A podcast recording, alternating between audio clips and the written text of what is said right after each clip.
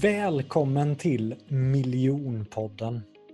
Det finns tusentals föreläsare, coacher, konsulter där ute, men bara ett fåtal kan faktiskt försörja sig på det. Så frågan är, vad är det de personerna gör annorlunda? Varför lyckas vissa personer som föreläsare eller coach och vissa misslyckas? Det jag vill beröra i den här podden, det är det affärsmässiga med att vara en föreläsare, coach eller frilansare. Hur säljer man in sina tjänster? Hur paketerar man sitt erbjudande? Hur ska man marknadsföra sig själv? Hur ska man approacha sig själv i sociala medier? Hur bygger man varumärke? Detta och mycket, mycket mer kommer jag intervjua några av Sveriges främsta experter inom området. Jag själv, Jonathan Ljungqvist, har tio års erfarenhet från att jobba i den här branschen och jag har också jobbat för och med några av världens främsta coacher. Så att jag är så taggad och inspirerad att ge dig som sitter här och lyssnar hemligheterna bakom det affärsmässiga med att lyckas som föreläsare, coach eller frilansare. Nu kör vi igång! Varmt, varmt, varmt välkommen tillbaka till Miljonpodden. Och idag sitter jag här med Andreas Öhgren. Och hans meritlista, den är, den är så lång att om jag skulle sitta här och läsa hela så skulle ju halva avsnittet bara handla om vad han har åstadkommit för, för Sverige och för, för världen. Han är en av... Jag kan nog ändå säga det, Andreas, världens mest eftertraktade personliga tränare som har coachat över femtio stora N H L-proffs med namn som Henrik Zetterberg, Bäckström, Johnny Odoja i nio år. Och det är ju att eh, en annan väldigt cool grej är att när U S A:s alpina landslag behöver hjälp, även då ringer man inte någon så här amerikansk super-P T L, utan nej, nej, då ringer man Andreas Öhgren. Och det som är så fascinerande med Andreas är ju att han, han själv lever det han lär. Han har så många mor- rutiner på vardagen. Han, han vet vad som krävs för att bli bäst i världen på ett ämne, på en skill. Och det tänker jag att temat på det här avsnittet kommer landa i. Vad, vad krävs för att bli internationell? Vad krävs för att bli världselit inom sitt ämne, men framförallt vad krävs för att coacha personer som är på en väldigt, väldigt hög nivå. Det tycker jag känns som ett jättespännande tema att prata med mannen, myten, legenden Andreas Öhgren om. Välkommen, Andreas. Tack, Jonathan. Tack snälla du. Vilken ära. Jag är så glad, jag är så lycklig att få prata med dig. Varenda gång vi pratar telefon så säger du, det här skulle kunna varit ett poddavsnitt. Ja, senast till exempel när du pratar om det här hur snabbt man kan lära sig en skill och de delarna. Det skrev jag till och med ner för just det här avsnittet. Så att Jaha. jag är jag är lite spänd idag, Andreas, eftersom att jag bara har nittio minuter med dig. Ja, vi får dra ut det bästa av det bästa. Vad, vad är du mest stolt över med, med dig som person än så länge i, i ditt liv? Och, och ja, då vill jag ju säga att jag tror att jag är en väldigt fin pappa till mina tre barn, Molly, Noel och Liam. Och försökt ge dem så mycket kärlek jag bara kan genom alla år. Och eh, de är väldigt, alla tre är väldigt otroligt fina människor och eh, såklart deras mamma har ju en stor del i det också och andra vuxna runt i deras värld. Men eh, jag har g- varit ganska trygg i papparollen så jag är väldigt, väldigt stolt över den. Och de har också då motivera och inspirera mig till att själv bli en bättre människa hela tiden och lära mig av mina misstag i livet och gå vidare. Så att jag är väldigt stolt eh, pappa och eh, jag tycker att idag har jag landat på en plats där jag känner att jag är en, en väldigt fin människa, snäll och, och bryr mig väldigt mycket om andra människor och att eh, andra ska må väldigt bra. Och eh, förstod väl också att jag själv måste må väldigt bra för att kunna ge till andra på ett ännu bättre sätt. Så att, ja, det är väl det. Mm. Jag kan tänka mig att du är väldigt stolt över det som har hänt med Liam nu också. Vill du berätta kort om vad som har hänt där? ja. ja, med tanke på att du namedroppade några N H L-stjärnor. Jag har jobbat med N H L sedan tjugohundrasex, så är jag arton år. Och rest två till tre månader per år till N H L och jobbat med väldigt många spelare. Och förra sommaren då så gick min egen son i vad man kallar då för N H L-draft, där varje N H L-lag får välja då de största talangerna i hela världen. Och eh, går det då i vad man kallar för första rundan. Det är sju olika runder och eh, där då N H L-lagen får välja då en spelare i var- varje runda. Och går det då i första rundan, då är det då världens största talang.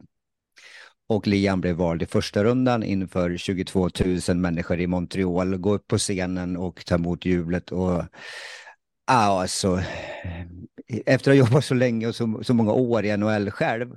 Och så helt plötsligt står min son på scenen och är draftad av ett N H L-lag.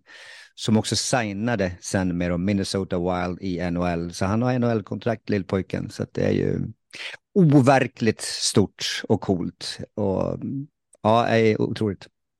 Wow.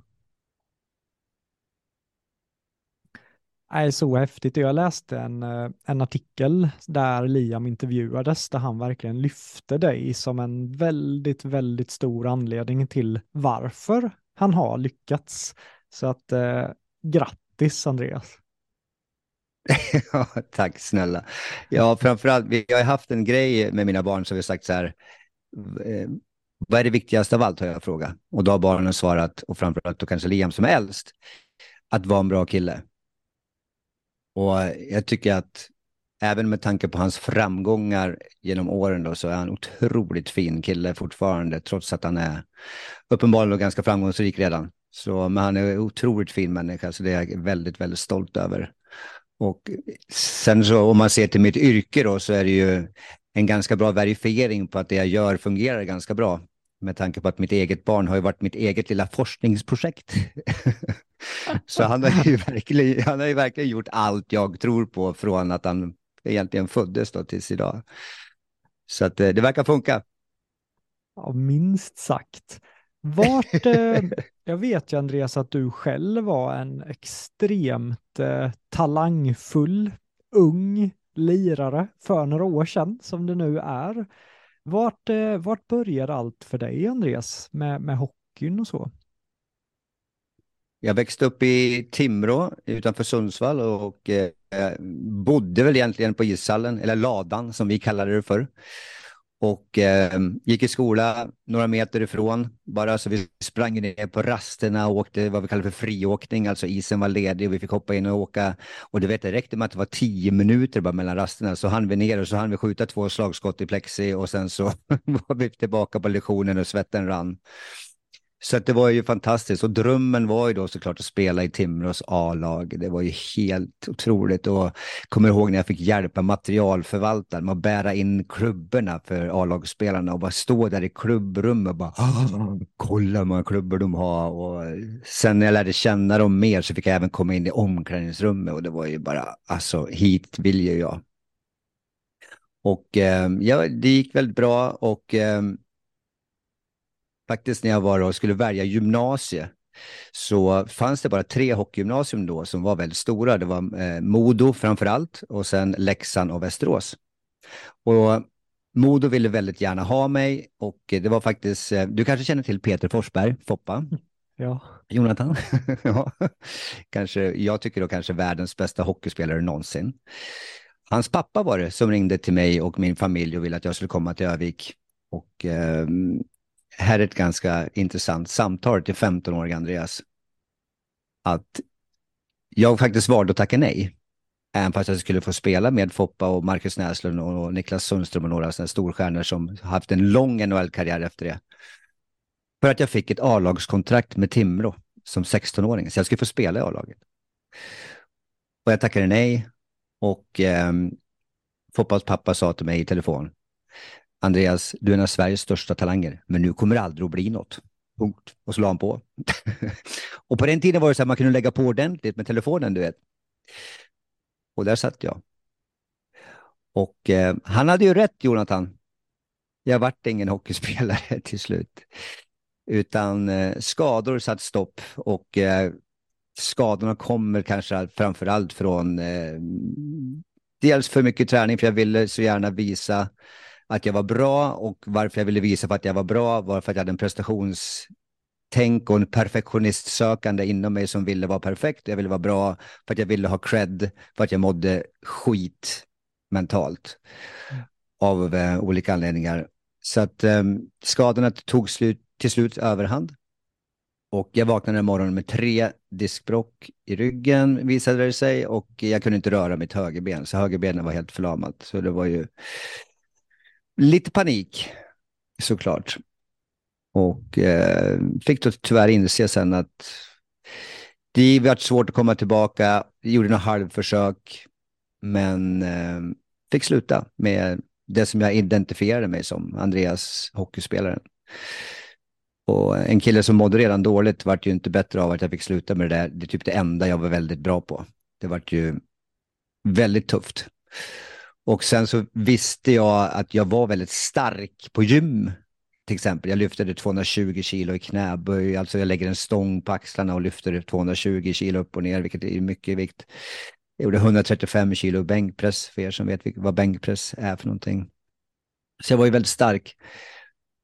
Men det jag fick höra när jag skulle försöka rehabilitera min skada var att jag var svag. I framförallt då vad man kallar för bålen, så ryggen och magen. Så här. Jag bara, men vänta. Jag spelar elithockey. Jag lyfter tvåhundratjugo kilo med en stång på mina axlar. Jag kanske är mycket, men svag vet jag inte om. Kanske är rätt ord. Men jo, det var det jag fick höra. Du är svag i bålen. Och jag tyckte att, vänta nu, du lägger mig på ett golv. Jag ska titta på någon sån här blood pressure cuff, alltså som mäter blodtryck. Hur mycket jag kunde spänna en magmuskel typ. Och jag tyckte att det där gick inte ihop i min skalle. Ingen, inte logiskt, väldigt konstigt. Så om jag lyfter tvåhundratjugo kilo knäböj, men jag kan inte ligga på golvet och röra någon liten muskel som var inte alls något jobbigt eller något konstigt, eller konstigt var, men inget svårt. Är, det, är jag svag då? Det gick inte ihop i min skalle. Och där började min nyfikenhet för kroppen och varför gör vi så där? Varför gör vi så konstiga saker som egentligen det har ingenting med sanningen att göra? Så att eh, det, det, det blev någonting bra ändå av det till slut, men jag vart inte hockeyspelare, så pappa, pappa Forsberg hade rätt. Men eh, du bestämde dig för att eh, köra ditt eget race där när de sa att du är svag i bålen. Vad, vad började du göra då för att må bättre i rygg och, och kropp? Vad, vad, vad listade du ut på egen hand? Jag försökte ju söka mig till, till människor. Jag hade turen att gå en mental tränarutbildning som den första utbildningen jag gick med en, en kille som heter Torsten Hansson, som var då, eller är fortfarande, Henrik Stenssons mentala tränare. En av våra bästa golfare genom tiderna. Och det var en veckas utbildning i Stockholm, och jag frågade Torsten om han ville gå ut och käka på kvällen, för jag visste att inte han bodde här. Och det där har väl varit ganska bra på, att våga tänka lite utanför och bara, men han bor ju inte i Stockholm, så han kan jag gå ut och käka med. Så gjorde vi det. Så jag hade en vecka i, i skolan med honom, och sen tror jag hade tre dagar eller tre kvällar där vi gick ut och käkade en och en med honom. Och då frågade han mig, vad vill du då? Alltså jag, måste, jag vill ta reda på varför vi gör som vi gör, och så vill jag bli bästa tränaren i världen. Kan jag inte bli hockeyproffs, då får jag bli bäst på det här. För det var fortfarande det här söket efter att få bekräftelse, att vi var bra på någonting. För jag trodde att livet gick ut på att få beröm. Och en tjugoårig Andreas var det logiskt för. Och då sa Torsten till mig att, men gå till de som är bäst i världen idag. För det är oftast de som är bäst i världen är, ser inte dig som ett hot. För att du har nyss börjat, så de kan dela med sig av utbildningar de har gått, vilken väg de har gått, litteratur att läsa och sådär. Så det var så jag började. Nyfiken, och så, vilket då gjorde att jag hamnade mycket i U S A ganska tidigt.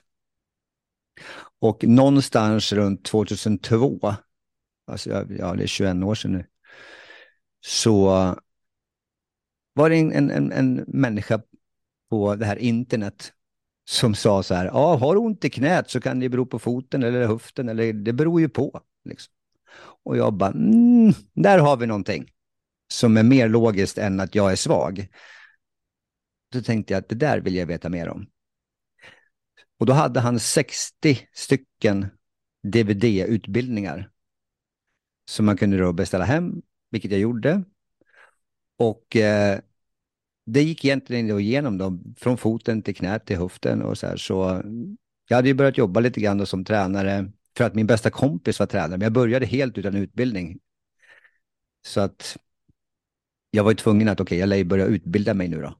Då gick jag igenom de här videoserna och eh, levde då på den tiden ett, eh, vad man kanske kallar det i Stockholm för Stureplansliv. Där det var fest på helgerna och eh, så tränade vi på veckorna. Och jag fick ganska snabbt Stureplans profiler och kändisar i mitt, som klienter. Och då kunde, då kunde jag använda det här videoserna på dem. Så de flesta har ju ont i kroppen. Så då kunde jag, okej, okay, när jag har ont i knät gick jag hem och kollade knävideo. Och så gick jag och testade lite grejer. Så gick jag tillbaka och kollade fotvideo om det var foten som strulade. Och så höll jag på sådär. Och precis så gjorde jag med min egen rygg. Att jag kommer fram till att mm, jag hade ju höfter som var extremt stela. Jag hade fötter som inte rörde sig alls. Så jag var ju som en hel betongklump, eller ja, en stor muskelklump som knappt kunde röra sig, men stark som fan på gymmet. Och där började min värld öppna sig helt. Bara, okej, okay, jag borde kunna röra mig bättre alltså. Då kanske det är, då kanske det händer saker i min kropp. Och när jag började göra så, så släppte så mycket tryck och så mycket spänningar i min kropp så att jag började må mycket, mycket, mycket bättre. Och då tändes den här glöden, den här passionen i mig att oj, det här, det här, här har vi någonting som både är logiskt och bra, det funkar på mig själv, och vilket gjorde att jag kanske var lite trovärdig också. Och jag hade mängder med klienter som jag kunde testa på och det verkade funka skitbra. Så där någonstans började jag och min egen resa att bli smärtfri. Och där någonstans kommer då, för Emma hade precis vunnit Robinson, visst var det så? Och då sa Emma ja, exakt. att ja, min man har ont i ryggen, kan inte du hjälpa honom? Och sen att det råkade vara Henrik Zetterberg som är en av de största hockeyspelarna i Sverige genom tiderna. Hur gick dina tankar då? Kände du att ah, men jag är redo för Henrik Zetterberg, eller var det, var det pirrigt? Eller berätta gärna om, om den situationen. Mm. Det, var, det var väldigt kul för Emma och jag, eh, Emma Andersson hette hon ju då, då innan de gifte sig, och vi var varit väldigt tajta vänner, och hon vann ju Robinson. En kul grej där också att hon, hon gick ifrån då eh, kanske partyfreak till hälsofreak när vi ju tränade, och så, så när hon hade vunnit Robinson då skulle hon vara med i, eh, i någon sån här tidning som var cool då på den tiden, så då skulle hon till Frankrike och göra någon plåtning med någon känd fotograf. Och så kom hon hem och så sa Andreas, de kommer få retuschera bilderna, fast inte för att de ser dåligt ut utan för att jag är för vältränad. Så hon var ju sjukt stolt över det. Och så det, ja, det var kul, det var väldigt kul. Men ja, hon sa det, och ja, det, jag bara, ja, klart det är Henrik Zetterberg, jag har skuld. Men jag var rätt trygg för att jag själv hade blivit smärtfri. Och då tänkte jag, för vi hade liknande problem. Och Detroit ville då eh, göra någon typ av ingrepp på honom när han kom över, och Emma sa, det är bättre att du provar ungefär som du har gjort på dig själv så kanske det funkar på honom. Och det, det här var tre veckor innan han skulle åka över till Detroit, och eh, eh, ja, vi körde ungefär samma som jag hade gjort på mig själv och det funkade väldigt bra. Så när han kom till Detroit så hade han inga symptom kvar i ryggen, så då... Då funkade det ganska bra, för han gjorde poäng tror jag i jag var fjorton eller femton matcher i rad, vilket var rekord i Detroits historia då. Och sen avslutade den säsongen med att vinna det största man kan vinna, och säger många inom idrott, Stanley Cup, som avgjordes i natt. Eh, där det Vegas vann, men skitsamma. Och sen så vann han också då M V P, alltså den mest värdefulla spelaren i N H L, och skrev ett megakontrakt. Jag ser inte alls att det var tack vare mig. Absolut, absolut inte. Men om de hade varit tvungna att gjort ett ingrepp så vet man ju aldrig vad som kunde hända. Så en, en, en liten mikroskopisk del kanske jag hade i, i det där. Men inte mer än så. Det var ett ödmjukt. Men det var där det började. Det var säkert det som gjorde hela skillnaden. Men hur var första mötet med, med Henrik? Här ska du påbörja en process med honom. För jag kan tänka mig själv att nu när det kommer mer och mer internationella möjligheter att man kommer hamna i en situation där man ska jobba med en världslirare. Och spontant känner jag att oj, jag hade nog varit rätt nervös. Vad, vad var viktigt för dig att tänka på där i början på eran relation? Jag tror att jag, någonting i mig har varit ganska lugn i sådana situationer med stora namn. För de är fortfarande människor för mig. Och är du en bra människa, vem du än är, även om du är superstjärna i en sport eller vad du nu gör, så visar det sig att du är en bra människa, så blir jag rätt lugn. Och Henrik är en fantastisk människa, så jag har varit lugn direkt av det. Och kände mig trygg av min kunskap att hjälpa honom. Så att jag tror att det hjälpte till mycket att han var som han var. Så att det var... Och så kom jag ihåg en sak han sa. Han bara, vi har tränat ihop, sa han. Jag bara, va? Och då, så när jag spelade i Timrås A-lag då, då hade han varit uppe och tränat med A-laget. Och då var han kanske då fjorton femton. Och jag är då fem år äldre än honom. Eh, så att jag kommer inte ihåg det. Vilket är ju katastrof. Henrik, förlåt. Men ja, han sa det. Så han kom ihåg att han hade tränat med mig, men jag kommer inte ihåg att jag hade tränat med Henrik Zetterberg, så det är rätt sjukt här efterhand. Men kul. Ja, fantastiskt. Men sen när du hade hjälpt Henrik till den här succén, det var där allt bara lossnade, va? Att den en, det ena proffset efter det andra sökte sig till dig för att man hörde talas om, om dina resultat. Ja, precis. Det var framförallt Gabriel Landeskog som idag är lagkapten i Colorado Avalanche som, som kom med ryggproblem han också och hade varit runt och försökt hos några stycken. Och han brukar säga till mig att ja, jag hade varit runt i fyra, fem stycken och det funkade inte och du löste det där problemet på ett par gånger och sen så var jag smärtfri. Sen jobbade vi ihop i, i tio år, jag och Gabbe, från att han var femton till tjugofem. Så det var ju en otrolig resa och genom att han var så stor talang och sen gjorde en otrolig karriär så gick ju djungeltrumman då att jag gjorde någonting annorlunda och eh, resultaten talade för sig själv och jag tror att de flesta på den nivån gillar resultat så att det var där det började. Jag menar, det är ju många, sen, ända sedan du gick min kurs, Andreas, så är det väldigt många andra personliga tränare som har sökt sig till mig som sitter fast med det affärsmässiga. För de har lärt sig att bli duktiga tränare och P T:s på gymmet, men de har inte riktigt lärt sig det entreprenörsmässiga. Hur viktigt tycker du det är att också vara en entreprenör parallellt med att vara en personlig tränare? Jättebra fråga. Jag tror att det också är lite grann upp till en själv. Jag har ju gått på passion i hela mitt liv. Jag vill veta mer, jag vill bli bättre. Och en lång tid så var det ju mest för att jag skulle vilja få tillbaka den här perfektionisten Andreas. Och jag ska bli perfekt. Tills jag insåg perfekt för vad? Perfekt för vem? Och vad är perfekt? Finns ens perfekt? Och sökte väl kanske kunskap för att få cred. Mer än att hjälpa. Som då förändrades med åren. Och när jag insåg att jag, jag förändrade faktiskt liv. Jag räddade ju egentligen faktiskt liv. Och för jag hade ju ganska många år där jag hjälpte också inte bara idrottsstjärnor utan vanliga människor som hade ont. För att jag grottade in mig extremt mycket i, i rehabilitering och funktion. Och kroppen ska fungera och vi ska inte ha ont. Och, och, så jag såg inte heller businessdelen överhuvudtaget. För de senaste åren faktiskt. Så att jag hade så mycket passion för att hjälpa. Så att ja, ja, men jag tjänar okej med pengar så det är lugnt. Tills jag insåg att om jag då blir mer entreprenör, för det var inte bara en som var på mig och sa att du måste ju använda din hjärna till att bli entreprenör också. Du är ju så jävla, du är som jord för att vara entreprenör. Jag bara, jo, jo men jag tycker ju om att hjälpa folk att må bra.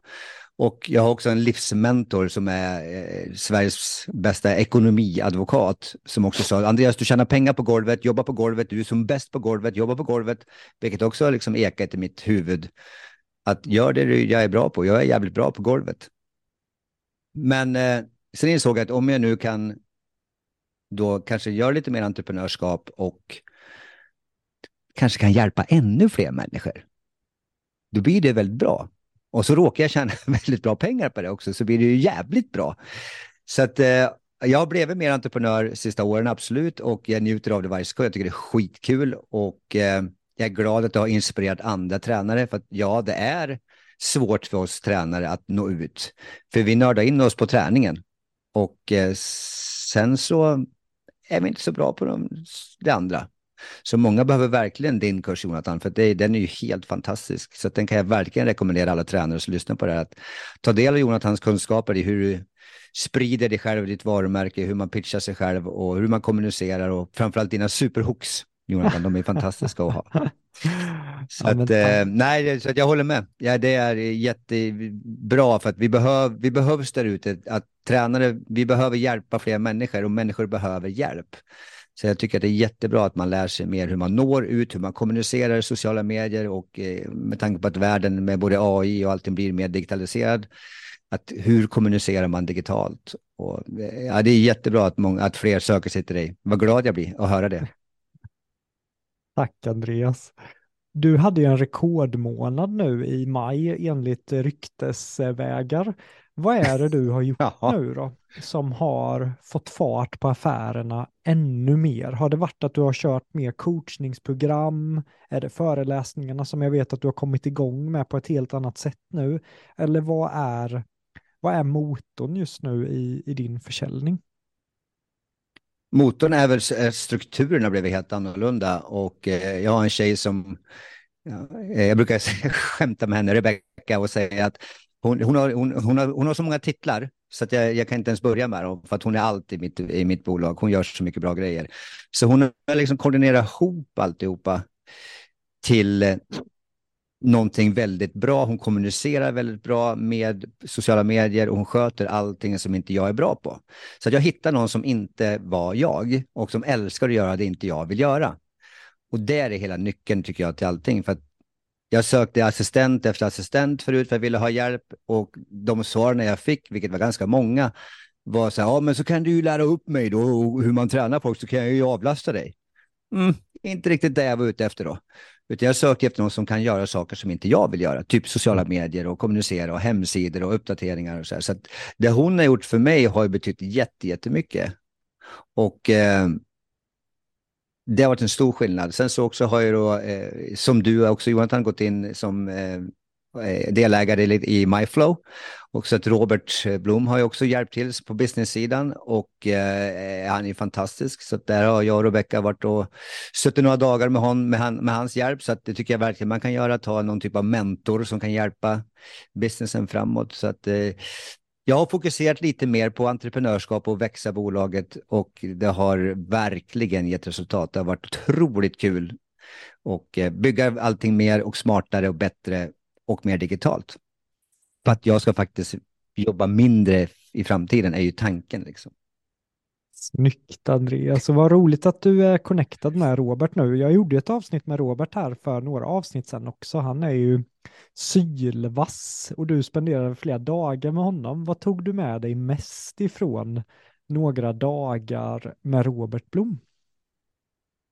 Alltså dels tack Johan för att du connectade oss. Ja, han är sylvass.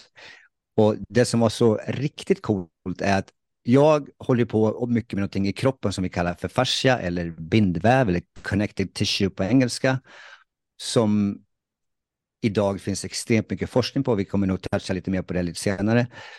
Och han ritade upp en modell på sin whiteboard. Han är en whiteboard-människa. Han är fantastisk med sin whiteboard. Och ritade upp en modell hur alla mina saker jag håller på med går hand i hand och hur man kan då få allting rinner över på varandra. Och den modellen han ritade upp, det är exakt som en kropp fungerar. Utan att han visste om det. Så jag sitter där när han ritar det här och jag bara, Robert, vet du hur coolt det här är? Det här är exakt som jag tänker med kroppen. Och så skriver du att det här ska mitt bolag byggas efter. Jag bara, blown away helt. Så det tar jag med mig. Han fick ihop eh, allting som jag vill få ut för att kunna hjälpa så många som möjligt. Den strukturen han fick ihop blev hur jag ser en människokropp och hur jag kan då få ut maximalt av rehab eller prestation. Så den, den, den connection var, ja, jag, jag kommer aldrig glömma det ögonblicket. Wow, hoppas att han eh, lyssnar på det här och känner stolthet för han är ju, han är ju verkligen där ute och köttar varje dag känns det som och verkligen bidrar till att lyfta hela Hela branschen. Full respekt till, till Robert. Jag tycker jag kan verkligen rekommendera ert avsnitt ni gjorde också, för det var jätte, jättebra. Stort tack, Andreas. Hur, hur känns det att vara igång ännu mer som föreläsare i Sverige? Jag vet att du har börjat samarbeta med, med Booky nu och så, Andreas. Hur, hur är den processen? Ja, då måste jag tacka dig igen då, Jonathan. Du ser vad den här kursen gav mig mycket. För att när jag gjorde då min finalpitch, du har ju en finalpitch där, efter sex veckor så ska vi ju då föreläsa om oss själva i fem minuter och pitcha, pitcha oss själva. Och då då Charlotte, grundaren till Booky, skrev till mig och ville ha ett möte. Och vi klickade väldigt mycket och sen dess så har vi börjat samarbeta. Och jag vill ju verkligen sprida det jag gör till inte bara idrottsvärlden, för det här funkar så sjukt bra till allt och alla. Jag brukar säga så här: elitidrott är inte nyttig för någon. Alltså hockey, alpin, fotboll, allt vi håller på med är ju, alltså på hög nivå är inte elitidrott nyttigt. Men det är jävligt kul, så vi kommer inte sluta med det. Så därför blir då fysträningen, alltså uppbyggnaden av kropp, blir otroligt viktig för att då att kunna må bra i den här elitidrotten. Så det är viktigt. Och resultaten jag har på elitidrottarna är ju helt fantastiska. De mår, jag hade en kille häromdagen som bara sa så här: Andreas, man kan inte må dåligt med din träning. Kan man ens ha ont? Ja, alltså det, det kan man ju ha. Men det är jättekul att höra så. Och eh, om du tänker så här då, Jonathan, om vi då tar bort elitidrottsgrejen från ditt liv, vilket du och jag, alltså jag vet att du älskar paddel, men det är ju inte elitidrott, du tränar inte två pass om dagen och, och så här. Så att, eh, nej. Och jag har spelat tennis och jag tränar ganska bra och så här. Så att vi är ju inte på elitstjärnenivå och så. Så om vi tar bort den aspekten, vilket de flesta människor, de är ju inte elitidrottare faktiskt. Och bara tränar som vi gör. Och med tanke på att elitidrottarna mår så bra som de gör i kroppen, tänk dig vad en vanlig människa kan må som slipper elitidrottsstressen på sin kropp. Och därför så känner jag, jag vill ut och träffa så många jag kan och hjälpa. Alltså jag har tjugofem års erfarenhet av vad som funkar idag, vad som inte funkar idag.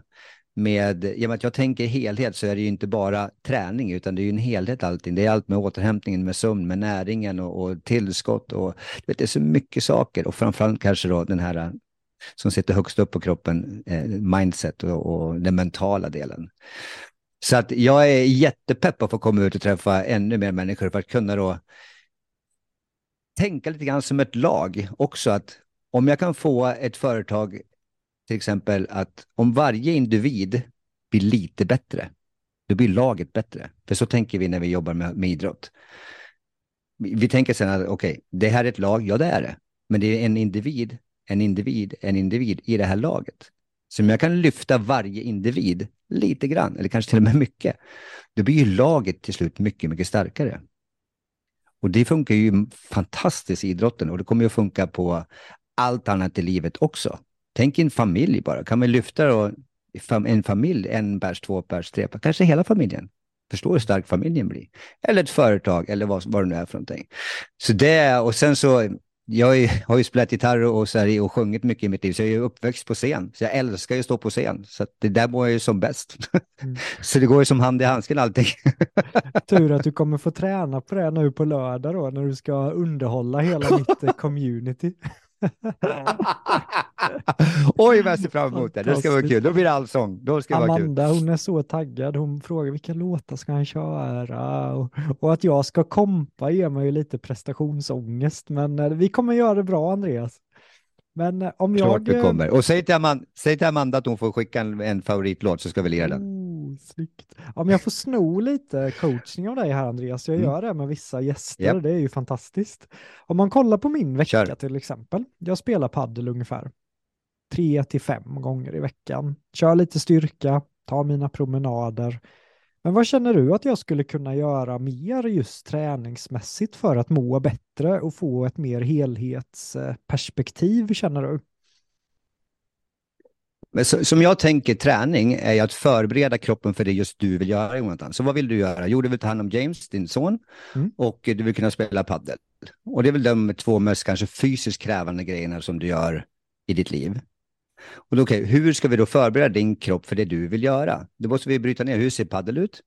Och hur ser det ut att bära runt på, hur gammal är James nu exakt? femton månader. femton månader, okej. Okay. Hur, hur, hur mycket väger en ett och ett halvt åring? Vilka positioner ska jag bära honom i? Vart behöver jag vara stark? Mm. Och sen så tränar vi efter det. Vad, vilka positioner behöver du vara stark i? Vi gör det ännu starkare så det inte kan hända någonting. Och eh, hur ser paddel ut? Vad behöver du vara bra på? Jo, jag behöver kunna accelerera. Jag behöver kunna bromsa. Jag ska svinga det där racketet en massa, massa gånger med min eh, eh, varda arm. Om du är högerhänt, antar jag, eller? Jajamän, ja. Ja, så då använder du höger väldigt, väldigt mycket mer än vänster till exempel. Mm. Eh, är du förberedd för det? Har du tränat för att kunna hantera de krafterna som krävs i, i paddel? Och sen då så lägger vi upp då ett träningsschema utifrån de förutsättningar du har och vad du vill göra. För att kunna minimera risken för att gå sönder. Men också stärka upp så du känner dig bättre och starkare när du väl gör det du ska. För att det är ju... Det är därför jag kommer bort ifrån den här traditionella tyngdlyftningen som många bygger fortfarande träning på. Eller maskinträning. Och, eller stabilisera. Och, alltså, vi behöver röra oss mer. Så om du tänker på hur paddel ser ut så är det otroligt mycket rörelse. Då behöver vi träna så, så som paddeln ser ut. Och... Eller så tar någon annan syssla hemma som till exempel, nu är det ju asvarm sommar, så här, men jag brukar ta den här metaforen att skotta snö. Mm. Och många får ju, det blir världsrekord i ryggskott när man ska skotta snö. För man är inte van att rotera med de krafterna. Utan man sitter på, när man går och tränar, om man nu ens tränar överhuvudtaget. Och gör sina då lyft som är väldigt strikta och kanske till och med bara en rörelse som går upp och ner. Och inte alls närheten av hur det ser ut att ta ett, en blöt snö med och rotera den runt axeln och kasta bort snön. Och då, då vill man ju förbereda kroppen för just det, vad som än händer i livet. Och därför tränar vi så. Eh, jag brukar lite skojigt och skämta igenom marklyft som är, det kan vara en fantastisk övning. Marklyft för de som inte vet är att man har en, en stång och så har man den typ vid golvet med två, några vikter på. Och sen så lyfter man den upp till höften och sen så ställer man ner den igen. Men om vi tittar på hur livet ser ut så hur ofta, Jonathan, lyfter du upp någonting från marken och sen bestämmer du, ah, jag ställer nog ner den här igen. Ja, inte det är inte jätteofta. jätteofta. Nej. Nej, ofta lyfter du upp någonting, sen vill du ju flytta den någonstans. Ja. Eller hur? Så om du lyfter upp det från marken och säger, okej, okay, det här väger då vad det kan vara. Eh, vi säger femton kilo. Jag ska lyfta upp den här grejen som väger femton kilo. Sen vill jag flytta den in i bilen kanske. I bagage. Okej. Okay. Om du bara har tränat upp och ner på gymmet. Och helt plötsligt ska du rotera och slänga in någonting i bagaget. Som väger femton till tjugo kilo. Då ökar ju risken då att någonting ska gå sönder. Eller få ett ryggskott. Som man kan, alltså kramp i ryggen. Att ryggen säger, hörru, eh, eh, det här pallar jag inte med. Så, så så hade jag tänkt med dig. Sorry, det är lite långt utlägg. Men så ja, tänker men det... jag med all typ av träning. Med, från vad det nu är. Är du världsstjärna i någon typ av sport? Eller vad vill du göra? Vad, hur vill du att ditt liv och din kropp ska fungera? Vad behöver du göra? Så det är själva träningstänket. Liksom. Ja, men det, det är superbra. Och den tycker jag går i linje med, med avsnittets tema. Att vad krävs för att nå världseliten? Att när jag jobbar även med många...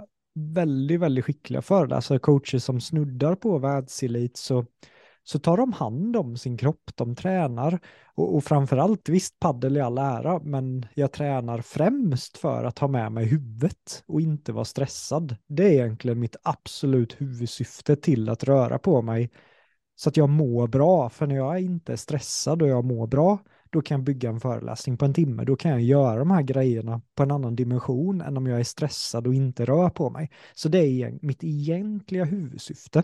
Och många föreläsare och coacher tänker att nej, men jag måste kötta, jag måste jobba, så jag hinner inte träna. Vad, vad vill du säga till dem? Vad är fördelarna som föreläsare, coach, konsult och faktiskt prioritera träning i vardagen? Oj, jättefråga och jätte, jätteviktigt. Vi, en bra grej man kan testa på sig själv är när du känner precis som du känner att du tränar för skallen, skulle vilja ha lugn och ro i huvudet, är att om du gör en svår, svår balansövning eller tränar stenhårt, till exempel kanske intervaller i en backe, det är inte du klarar av att tänka på någonting annat än att okej, okay, det här är svår balans. Och då menar jag inte stå på ett ben och blunda, utan hellre stå på ett ben och så försöker du plocka upp någonting snabbt från marken till exempel, så att du har kontroll på hela din kropp.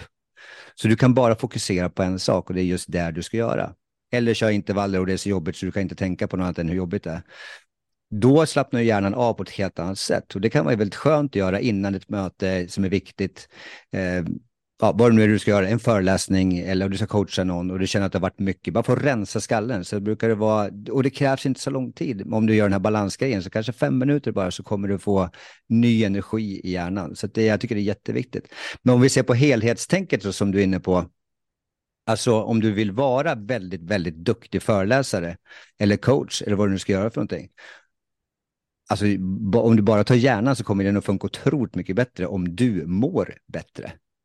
För att om du inte kan lita på dig själv, hur ska någon annan kunna lita på dig? Och att ta hand om sin kropp, även nummer ett, är att lita på sig själv. Att prioritera sig själv först. Vi har den här sköna metaforen på flygplanet när de här maskerna kommer ner, och sätt på dig själv först innan du kan hjälpa någon annan. Och det här är likadant. Om du ska hjälpa andra människor, ska du föreläsa, coacha eller vad du nu ska göra för någonting. Hjälp dig själv först. Ge dig själv det bästa du kan till den som du ska hjälpa. Du ökar trovärdighet, du kommer må så mycket bättre själv, du kommer få en helt annan ork, en helt annan energi och du kommer också kunna lagra minnen på ett helt annat sätt. Det är så mycket positiva effekter i det här med, med att röra på sig och ta hand om sin kropp. Och sen behöver jag då gå till sig själv, okej, vad, hur mycket tid vill jag lägga på det? Och vad tycker jag att jag, vi är tillbaka till det elitidrottstänket, vad behöver jag, eller vad vill jag bli bra på? Och du säger så här, okej, okay, jag ska bli bäst i världen på någonting. Okej, okay, då är vi nere på detaljnivå kanske, för då är det ju, om du nu är en bit på väg. Eller menar du kanske att du ska börja från början? Ja, då kan vi lägga en jävligt trevlig grund på en gång. Och mm. Då tycker jag liksom morgon, morgonen tycker jag det är min absoluta favorit. Ni som känner mig eller du som känner mig, Jonathan, vet att jag går upp någonstans fem, halv sex varje morgon. Jag har mina två timmar varje morgon där jag kan både läsa, jag kan djupandas. Jag sitter på min balkong så länge den tillåter dig i, i Sverige och Stockholm med vädret. Och jag har rutiner som jag hittar funkar otroligt bra för mig. Jag har ungefär en minuts kalldusch som avslutning när jag duschar. Man får få lite kyla. Jag tycker också att det väcker upp kroppen på ett fantastiskt bra sätt. Jag behöver inte gå till vatten som många tycker om att göra. Och det är fint också, det är jättebra. Om man vet vad man är ute efter. Och man behöver inte göra så mycket på en gång. Se till att det börjar mest i ett steg i taget. Gör lite varje dag så kommer slut, i slutändan blir det mycket. Och framförallt över tid så blir det väldigt många bra grejer. Men att ta hand om sig själv kommer att vara nyckeln till all framgång. Helt övertygad. Mm. Snyggt. Nu när du ändå är på, på dina rutiner där också, för det är också någonting som jag har snappat upp hos många framgångsrika föreläsare, coacher, konsulter, just att det finns vanor, det finns rutiner. En, en av mina absolut viktigaste rutiner är priming, som jag har pratat mycket om i, i podden. Jag vet inte om vi har pratat om det dock, Andreas. Nej, det har vi inte. Nej, vet du vad priming är? Ja, du får gärna ja. berätta. Nej, men det, är som en, det är som en meditation där man kliver in i positiva minnen. Så man stack, emotionell stacking av memories. Så att jag har tacksamhetsminnen som jag har ankrat i mitt liv. Och eftersom jag har primat varje dag sedan tjugonitton så är det som att jag kan kliva in i de minnena och vara där. Och det är ju trygga, lugna, tacksamma miljöer. Och då är det som att min hjärna som ibland då vaknar upp att ah, jag måste svara på de här mejlen, jag måste bygga en föreläsning. Det går snabbt, men, men priming har ett sätt för min hjärna att stanna och komma in i nuet och komma in i lugnet och hitta andningen också, för jag sitter och djupandas en halvtimme ungefär som det är, samtidigt som jag förflyttar mig mellan positiva minnen. Det är ju för mig och har varit en sån rutin som jag bara, om jag inte gör det så är det något som saknas. Men varför är rutiner så, så kraftigt, Andreas? Ja, för att de funkar. Det är väl det bästa svaret. Och att hitta sin egen, precis som du har gjort med priming, att hitta sin egen grej. Man visualiserar som du gör. Det, är, det finns ju massor med studier på att visa hur kraftfullt det är. Och med tanke på att hjärnan kan, du kan bara tänka en tanke åt gången. Så det är ju en fantastisk grej att lära hjärnan att okej, okay, jag tänker, när jag hamnar i mitt det här härliga rummet som du har skapat i dig själv med tacksamhet och bilder och sånt där. Det är inte så att du får jättedåliga känslor då, för att känslorna är ju det som styr oss kanske mest. Och känslorna kommer ju vinna mot tankarna. Men i och med att du har valt den här platsen, du går in i den primingen som med min meditation och hamnar i det här rummet av lugn och du mår väldigt bra där, så kommer ju känslorna vara väldigt härliga att vara i också. Så det är ju en fantastisk grej att prova på. Och hitta kanske den delen på dagen. Det finns någon som skrivit med, hur hinner du med allting? Och så här. Jag bara, ja, precis som du säger, Jonathan, det är rutiner. Jag har, jag kliver upp, om jag ska skjutsa någon av ungarna klockan sju, ja, då är jag uppe kanske fem, så jag har mina två timmar på morgonen. Då hinner jag göra det där som, som jag vill kunna göra innan min dag startar. Så att när klockan är sju så har jag gjort, jag har läst mina eh, sidor som jag vill läsa varje dag, jag har gjort min djupandning, jag har fått ljus, eh, jag har varit utomhus och fått ljus så att jag får en bättre nattsömn, för ljus har jätte att göra, mycket att göra med. Får du ljus tidigt på dagen så kommer nattsömnen på natten bli bättre. För vi har den här circadian rhythm som man säger på engelska, eller dagsrytm som vi säger på svenska, som då betyder mycket att när vi vaknar på morgonen vill vi ha dagsljus så fort vi kan. Och i vissa morgnar i det här landet så är det lite svårt. Kanske man får ta till lite artificiellt ljus på morgonen. Men att få ljus på morgonen är jätteviktigt för nattens sömn. Att den här tjugofyra timmars cykeln kan fortgå. Och det skapar bättre sömn. Så att eh, det är de, de grejerna jag gör på morgonen. Och eh, djupandningen är ju någon typ av meditation för mig. Så att jag sitter inte i någon speciell ställning eller någonting, utan jag djupandas. Och som du, Jonathan, tänker på, jag hamnar i en plats som där jag mår väldigt bra. Och med också det, jag tror att det är individuellt. Man får hitta sin grej som funkar och tider som passar för en själv. Det finns ju de som jobbar skifter, det finns de som är ute och föreläser sent på kvällen och kommer hem sent. Och... Men försöka få in det varje dag i alla fall. Hitta sina egna rutiner som gör att man i varje fall får in det utan att det blir en stress, att det blir för mycket, utan... Hitta, hitta det som funkar för just ditt liv. Snyggt, Andreas. En grej i alla våra samtal som jag också har snappat upp, som jag verkligen tog med mig. Och jag vet inte om det var en stor grej för dig, men du bara sa det och det bara satte sig i mitt huvud. Och jag har ändrat om hela mitt schema nu inför sommaren bara på grund av det du sa. Du sa, Jonathan... Oj. Ja, du vet inte vad som kommer nu, va? du, du sa, Jonathan, personer som, som agerar på en världselitnivå, de kommer utvilade till försäsongen. Och sen under försäsongen så blir de bättre. Medan personer som är på en mer medium nivå, de kommer till försäsongen efter en säsong då helt slut, helt slutkörda, de har ont, de kanske behöver pausa länge innan man ens kan komma igång med försäsongen. Så när försäsongen sen är slut så har de inte klättrat så mycket. De är antingen samma som de slutar vid eller lite sämre. Men just det att elitpersoner, elitpersoner som agerar på den högsta nivån, de är så strategiska på det sättet. Och för mig För, för några år sedan, inför varje jullov, alltså jag är helt slut. Det tar en vecka innan jag ens blir män. För jag har köttat så mycket. För jag tänker, ja, men sen på ledigheten kan jag vila. Och sen kollapsa. Och, och, och det har varit som ett mönster. Så inför den här sommaren så har jag tänkt på det här. Att jag, jag trappar ner nu successivt i juni. Och satsar ännu mer på mina promenader, priming, kallbad. Jag jobbar ungefär just nu fyra timmar om dagen och mår så bra inför sommaren. Och jag vet att jag kommer kunna vara hungrig på studier, jag kommer lära mig, jag kan podda. Jag gör bara det som är kul just nu också. Vad, vad känner du när jag säger det här, Andreas? Är det något du vill tillägga? Wow! Vilken impact, Jonathan. Tack! Ja, vad kul. Jag lyssnar på dig, Andreas. Men... Ja, det är tydligt det. Vad glad jag blir. Men ja, men det där är ju min lilla kanske hemlighet av maximal utveckling över tid. Det är att ta hand om sin kropp, inte bara på tre månader på sommaren om vi tar elitidrottarna, utan hela tiden. För om du då, om jag lämnar dem i september och i sån sjuk form, sitt livs jävla form. Och så åker du ut och ska spela, vi säger då ishockey, i massa matcher. Så kommer du hem till mig då i maj, juni, så vi har då tre månader igen. Så kommer du hem som ett vrak. Det jag behöver spendera första då, kanske fyra, sex, kanske till och med åtta veckor till bara få dig smärtfri och du kan röra dig normalt igen. Sen har vi bara en månad kvar till att göra prestation. Det kommer inte att funka så bra. Men om du tar hand om dig hela året så bra du bara kan och gör alla de här rutinerna hela tiden, varje dag, och jag får hem dig på ungefär samma nivå som jag släppte dig i september, då kan ju du ta ett megakliv nästa sommar igen när vi har ytterligare tre månader, för då är du redo från dag ett att köra. Och det här gäller ju självklart alla i livet. Utan eh, jag och min Noel, eh, min sexton-åring, snackade i, häromdagen. Han bara, pappa, har du någonsin varit ledig i fyra veckor i sträck? Jag bara, eh, nej, det har jag aldrig varit.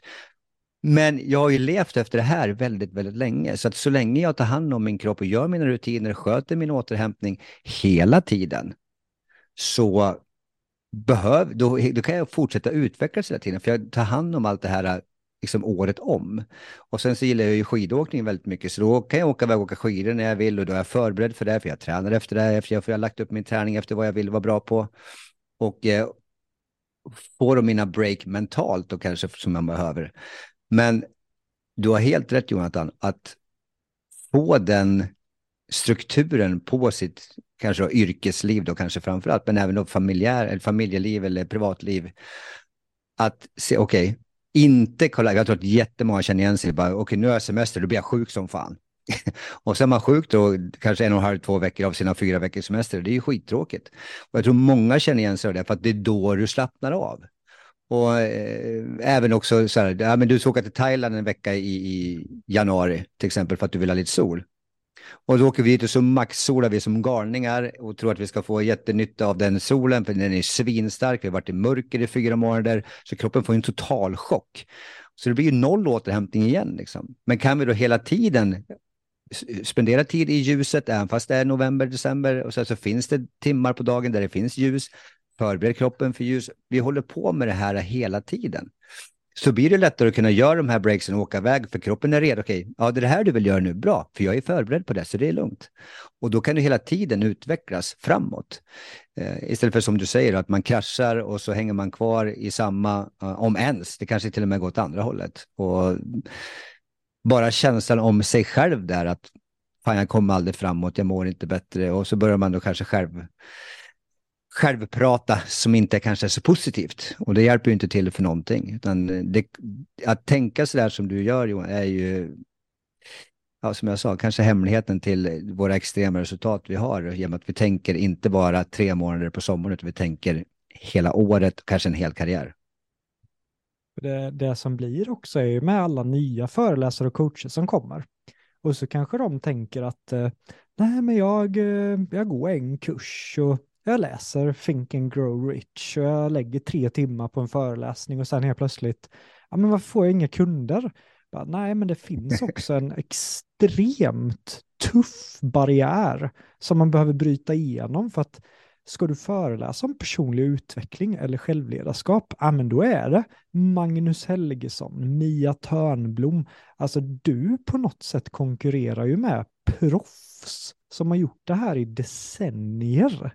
Och jag menar, de har nött, de har nött, de har nött, de har nött.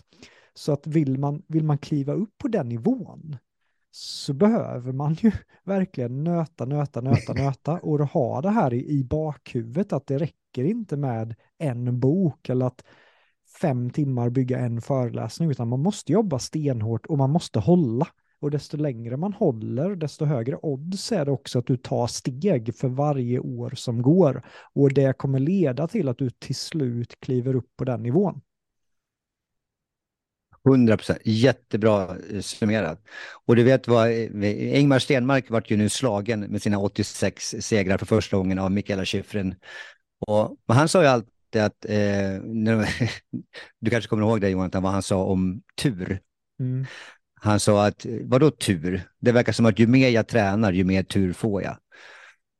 Och det ligger nog mycket i det här, förberedelser och ta hand om sig själv, ta hand om sin kropp för att kunna prestera på topp. För som du säger, ska du, ja, ska du konkurrera med, med de här lirarna på toppen, du kan inte göra mindre.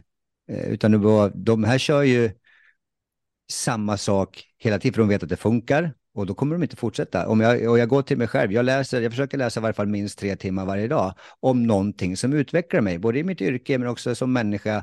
För att jag till slut ska bli en bättre både människa men också coach. Och skulle du då bli inspirerad med att gå på mina utbildningar, så går du de utbildningar jag har.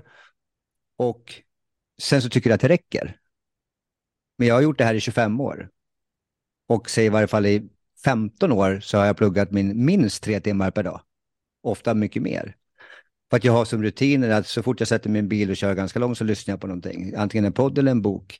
Är jag ute och springer på morgonen så vill jag tumma huvudet så lyssnar jag på någonting. Men ofta så älskar jag att lära och då vill jag ha någonting i mina öron. Och sen så vill jag ha mina lässtunder på morgonen och på kvällen där jag läser bok. Och ska du då komma ikapp mig, ja, då får du ju ligga i då. Och det här gäller ju alla som är jävligt duktiga. Vi gör ju så här för att vi dels har en passion att bli bättre hela tiden.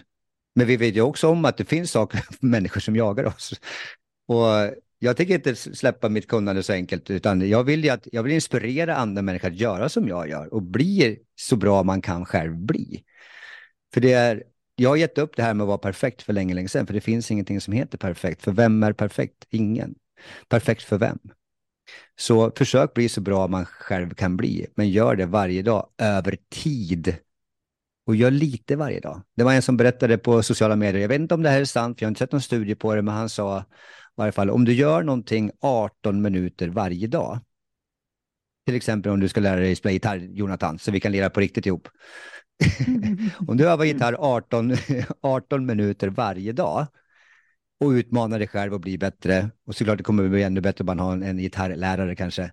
Men han sa i varje fall, arton minuter per dag är hundra timmar på ett år. Och gör du det där varje dag i trehundrasextiofem dagar så kommer du vara bättre än nittiofem procent av alla andra människor på den här planeten. Och jag tror att de flesta har arton minuter. Det inte de flesta gör är att vara konsistent, att man gör det hela tiden. Så vill du bli bra på någonting, gör det hela tiden. Och då behöver, ska vi orka göra det hela tiden, då behöver vi återhämtningen, vi behöver sömnen, vi behöver näringen, vi behöver allt det här andra. För att orka. Så att, ja. Snyggt, så tänker jag. när, när du har jobbat med alla de här N H L-proffsen, proffsidrottare, vilka tre drag ser du att de som når den yttersta eliten, vilka tre drag känner du att det här särskiljer dem från de som vill men inte riktigt lyckas, som du också tror blir relevant för föreläsare och coacher att höra? Så det var en liten trixig jättebra fråga här, Andreas, men du hängde ja. med där. Ja. Jag hängde med. Och bra, jättebra fråga igen. Som briljerar med frågorna, Jonathan. Ja, tack. Eh, eh, nej, men jag, jag, jag skulle direkt säga tron på sig själv. Och det jag tycker jag har förändrat jätte, jättemycket hos mig själv också. Jag ser många andra duktiga, eh, kanske på LinkedIn, många som skriver hur man blir bra. Det är, många har fått förändrade karriärer när de har ändrat tron på sig själv. Att man tror på sin egen förmåga. Och det, där, det är en jätteskillnad på de som kommer långt till de som kommer svinlångt. Det är tron på sig själv. De, är, de vet vad de vill. De kommer in, tja coach, läget, vad ska vi göra idag? Varför gör vi det här? Jag vill ha svar på det här. De vill veta mer, de vill lära sig, de vill utbilda sig mer. Och då skapar de ännu mer tro på sig själv. För ju mer kunskap de får, ju mer tro på sig själv kan de ha. Så det är en, det är en jättestor del. Sen skulle jag säga också, det vi har, det vi har pratat jättemycket om redan, är förberedelser. De, jag har, de som har lyckats mycket, jag kan se till min egen, eller med bägge två mina söner, det är liksom ingen slump att man, man gör saker när ingen annan tittar. Det finns någon sån sägning också, att champions are made when no one's watching. Och det är lite så, att vad gör du när ingen annan ser? Man behöver inte lägga allting på sociala, sociala medier. Man behöver inte få cred för att man gör allting. Utan när ingen tittar på, vad gör du då? Det tycker jag är extremt viktigt. Som att jag visar sällan att jag läser tre timmar per dag. Men jag vet själv att jag gör det. Och jag mår väldigt bra av det. Och jag vet att jag blir duktig av det. Och jag kan hjälpa ännu mer människor av det. Vilket gör att jag blir ännu mer passionerad över att läsa ännu mer. För att kunna hjälpa ännu fler. Så att eh, förberedelser är någonting som de är väldigt, väldigt bra på. Och eh, kanske det sista då, att de är duktiga på att inte ta det någonting personligt. Utan de ser det som utveckling istället. Som eh, många kanske har jobbet. Så här, varför gjorde du sådär? För? Varför är det för jävla passning? Och i vissa i sport och kanske vissa chefer så här, kan ju vara kanske inte världens bästa eh, på att kommunicera. Och hur man tar en människa. Utan det är mycket passion som ska ut. Och det skriks och det är hårda ord. Och tar du det då personligt, så kan det bli väldigt, väldigt jobbigt för din egen utveckling. Och det jag ser, de som kommer långt, de lyssnar och förstår att okej, okay, det här är en passion. Han vill mig väl, men han uttrycker sig som en jävla åsna. Men det är skitsamma, utan han vill, han vill mig väl. Och inte ta det personligt. Jag är, bara för att han skriker eller hon skriker på mig så betyder inte det att jag är en dålig människa. Eller en dålig idrottsman eller vad det nu är för någonting. Utan man bara okej, okay, så här, det här är hans eller hennes åsikt. Och eh, jag tror att den människan vill det bästa för mig. Så jag tar det inte personligt och trycker ner mig själv. Utan okej, vad kan jag lära av den här människan just sa till mig? Och utvecklas från det. Det tror jag är tre mega nycklar till framgång. Tro på sig själv. Att, eh, att förbereda sig och att inte ta saker personligt när man får feedback. Utan snarare, vad kan jag lära mig här? Exakt. Då vet jag det på lördag när du kanske skäller ut mig för att jag är sämre på gitarren än vad du trodde. Så då vet jag det. Att jag tar det inte personligt. Nej. Du, du, du bara vet att du behöver köra arton minuter i trehundrasextiofem dagar till nästa års fest. Exakt. Sen kommer du vara, sen kommer du vara bättre än mig om ett år. Oh, här kommer en följdfråga på den med arton minuter. Att när jag lärde mig mm. spela gitarr så la jag ungefär tre till fyra timmar per dag. För jag... likt dig hade ju identifierat mig själv som innebandyspelare. Liksom, när jag var nio år gammal, jag skulle bli bäst i världen på innebandy. Och det var det jag gick på. Mina första år i livet kändes det som. Gick jättebra, verkligen. Men började tröttna vid arton års åldern. Och då fick jag min identitetskris. Och eh, blev skadad också. Hjärtmuskelinflammation. Men då bestämde jag mig att jag måste få en ny hobby. Och det var ju då syrran lärde mig gitarr. Och för mig blev det ett fantastiskt sätt att distrahera tankarna, göra någonting, ha ett mission, utvecklas. Så jag utvecklade som sjutton under en hel sommar. Men det här var tio år sedan. Jag är exakt lika bra på gitarr idag som jag var för tio år sedan. För jag har ju tränat på exakt samma saker på gitarr. Det, det måste väl ändå ligga något i att de här arton minuterna, om man ska bli nittiofem procent, vilken kvalitet på träningen behövs det vara på de arton minuterna? Så att det inte blir som mig, så att man fastnar i tio år. Visst är det skönt att hänga i comfort zone och lira sånt man är bra på? Ja, precis. precis. Jag kör ju ja, min så, så är... Fly baby mm. fly away. Det är sådana li- låtar, det, det kan jag. Gud. Vad fint. Men nu sitter jag det här fast. Blir kul. Eh, ja, jag förstår dig och underbar låt. Eh, ja, nej men helt rätt att det finns en bok som heter Talent is Overrated. Kommer inte ihåg författaren just nu, men Talent is Overrated. Eh, där de har gjort lite studier på väldigt framgångsrika människor, typ Mozart, Tiger Woods et cetera.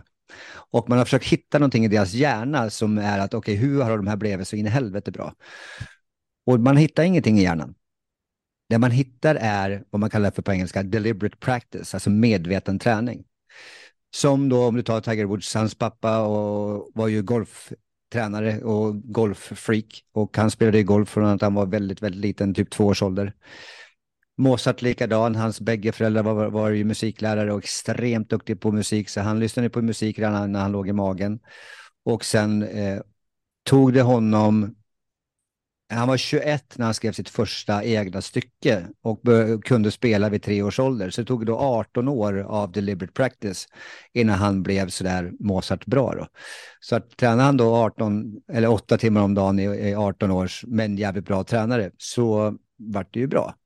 Så det jag vill säga med det här är att ja, du måste vara medveten träning. Du kan inte sitta som då kanske då du gjorde, Jonathan, i din comfort zone och bara, men nu lirar jag den här låten som jag kan jättebra. Men du kommer inte bli något bättre. Men du, du kanske blir lite bättre på just den låten, men du behöver ju utmana dig själv eh, för att bli bättre. Och det vetenskapen säger då när du ska lära dig en ny skill, vilket då gitarr är, eh, men så fort det handlar om skill så... så säger man att du ska misslyckas ungefär femton procent och lyckas åttiofem procent. Så att har du den ration när du övar gitarren då, Jonathan, att du åttiofem procent sitter där men femton procent går inte så bra, så kommer du ha maximal utveckling under eh, då de här arton minuterna om vi ska hålla oss till dem. Så att det, det tror jag att, att det är en, kommer göra extrem skillnad. Och behöver man då hjälp för att, okej, vad är det jag ska spela då? Men då får du träffa en mentor eller en gitarrlärare eller en coach eller någonting, vad det nu är du vill bli bra på. och eh, ta det från där. Så att jag tror att den grejen är såklart extremt viktigt om man nu ska bli bra över tid. Mm.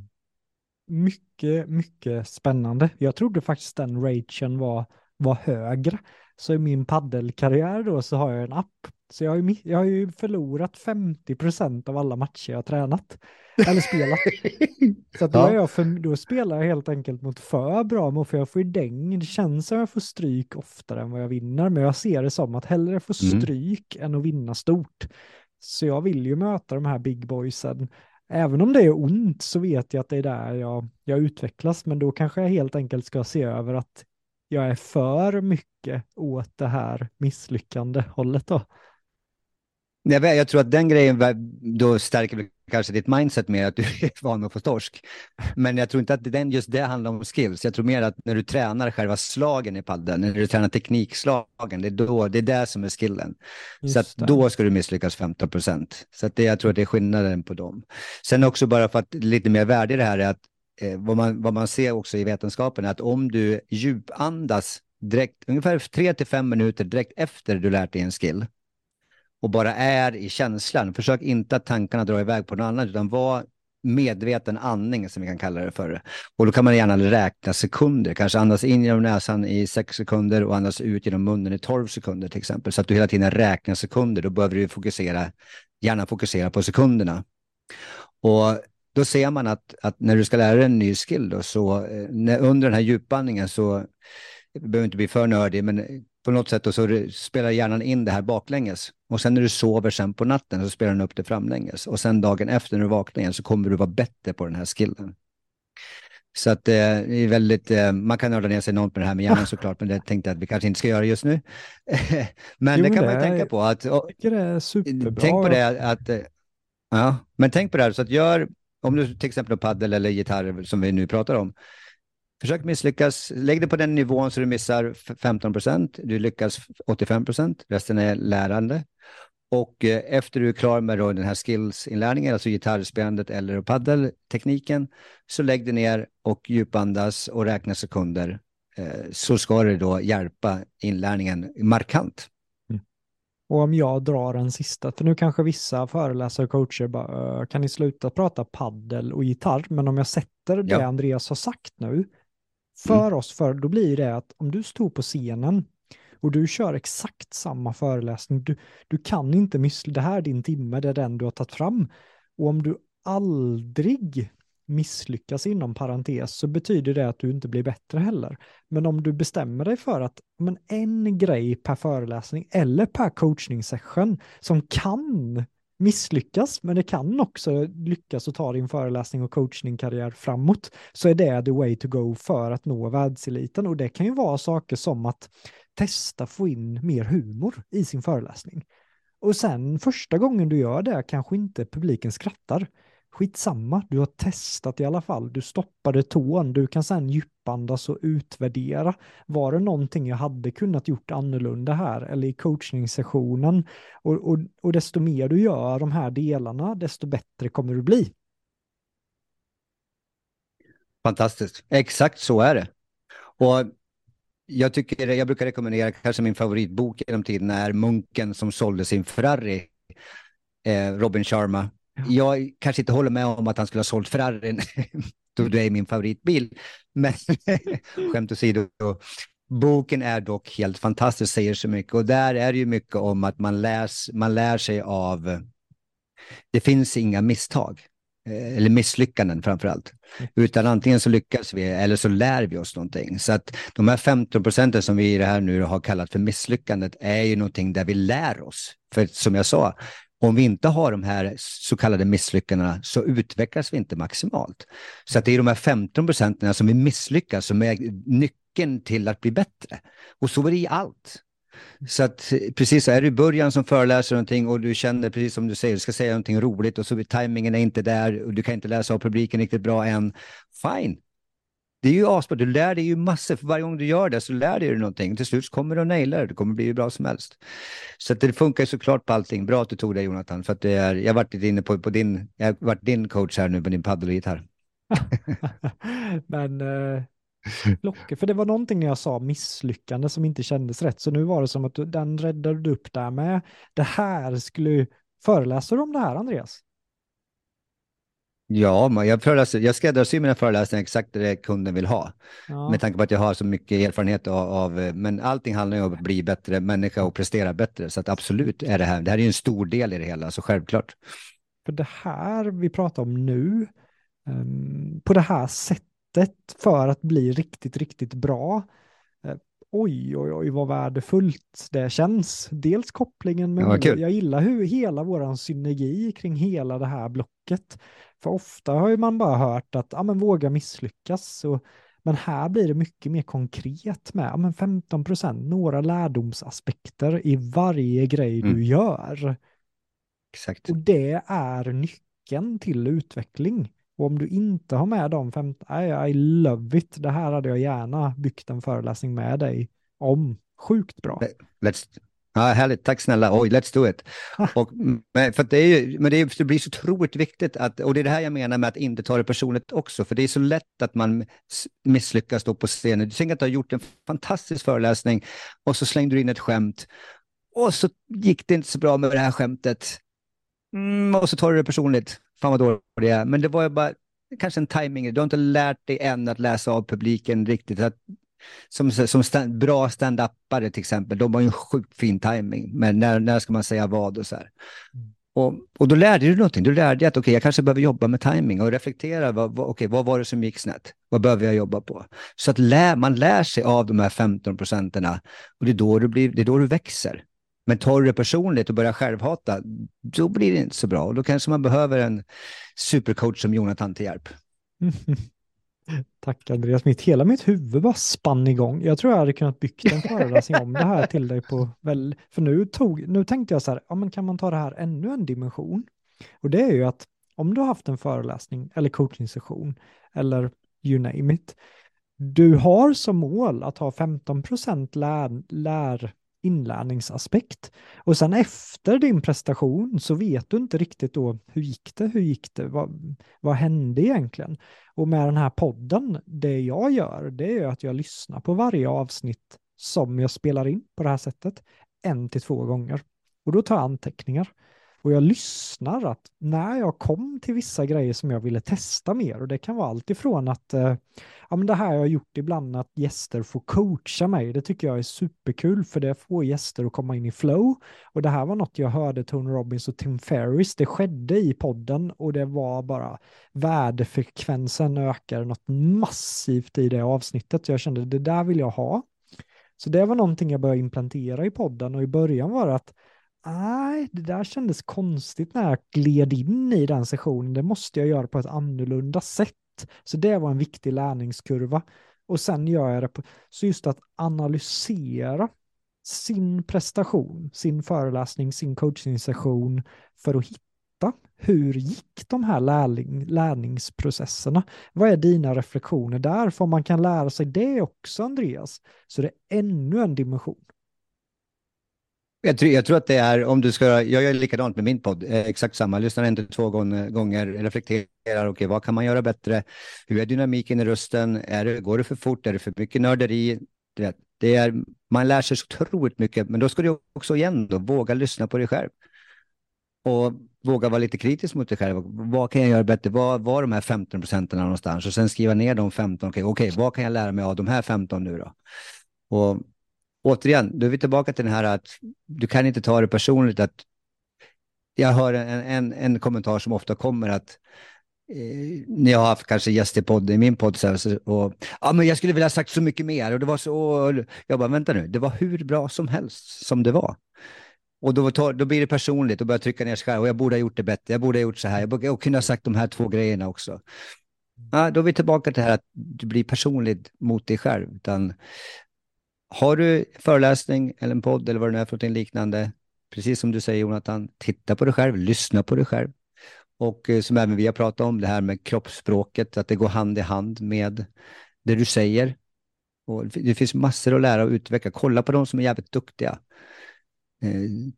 Se, se på dem, gå på, gå på många föreläsningar, se på dem som är väldigt duktiga, men bli inte dem. Det är också jätteviktigt. Det är, så fort jag utbildar i både träning och och behandlingar och så här, så säger jag, du, ni ska inte bli mig. Jag, har, jag ger så mycket jag kan av värdet när jag har utbildningarna, för att vissa bara, men du, du delar ju allt du kan. Jag bara, ja, jo, fast jag kanske scratchar på ytan. Men det känns som jag ger väldigt, väldigt, väldigt, väldigt mycket. För jag håller inte igen någonting. De får filma allting på utbildningarna. Och jag, jag vill att du ska bli bra. Jag behöver inte hålla igen någonting. Men det viktigaste var att bli inte Andreas. Bli Jonathan. Var dig själv. Och lika, jag blir inspirerad av massa människor. Men jag vill inte vara... Jag tycker du är magisk, Jonathan. Du är helt fantastisk. Både som människa och, och där, ditt yrke. Men jag vill inte vara dig. Jag vill ta detaljer av dig så att jag blir bättre. Och... om du är mycket bättre än mig på någonting, så tar inte jag den personen, ah, då trycker ner mig själv för det. Okej, Jonathan är väldigt bra på det där. Hur kan jag också använda det för att bli bättre? För att kommunicera eller föreläsa eller pitcha eller vad det nu kan vara för någonting. Mm. Så det är ju väldigt bra. Bra, Jonathan.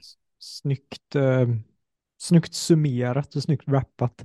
Ibland när du lägger upp bilder på, på Instagram där med dina svällande bröstmuskler och biceps, så känner ändå jag att det hade varit skönt att vara Andreas för en dag på beachen och bara se hur känns det egentligen. Det hade ju varit eh, spännande. Men, men, jag, men jag känner, det här har vi snackat om. Oj, vad många års, årsjobb. Det här eh, har, har jag nämnt flera gånger i, i podden, men jag nämner ändå en viktig, ett stort misstag många gör när de analyserar sig själva. Det är ju att vara för kritiska, som du är inne på här. Vad gjorde jag för fel? Lalala. Jag hade en person här hemma och vi poddade för för ett tag sedan. Efter vi hade spelat in så säger personen till mig att eh, man ser på den här personen att han verkar vara ganska missnöjd när vi sitter och kollar. Jag är jätteexalterad, men personen är ganska, man märker vilka kritiska tankar som går när personen ser sig själv.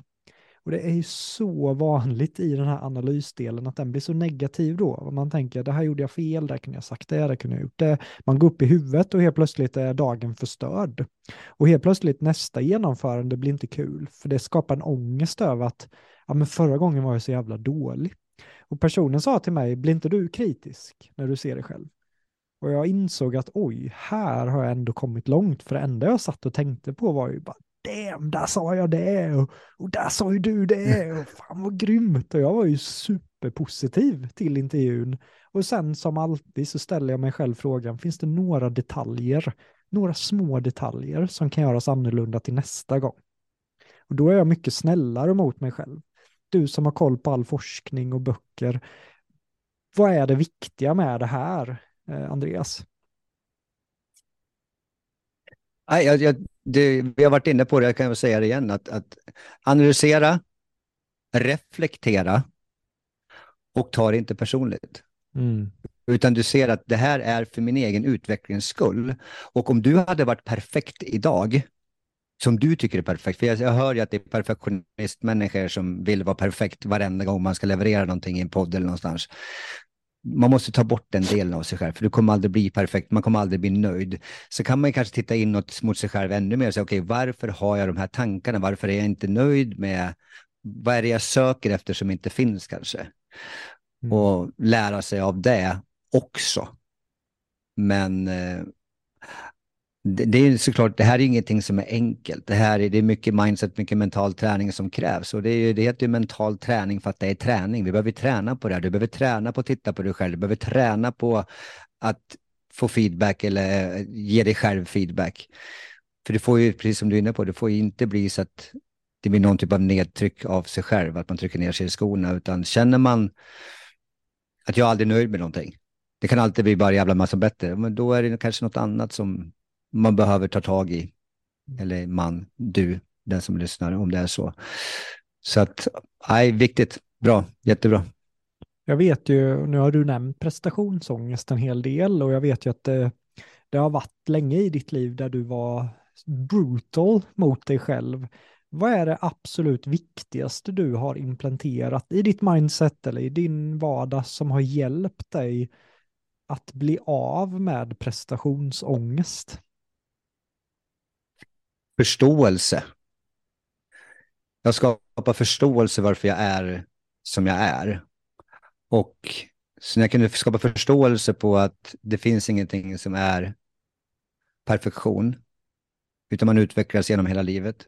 Och där jag är idag och tittar tillbaka tre år, var jag samma människa för tre år sedan? Nej, det var jag inte. För fem år sedan? Absolut inte. Har jag utvecklats? Ja, massor.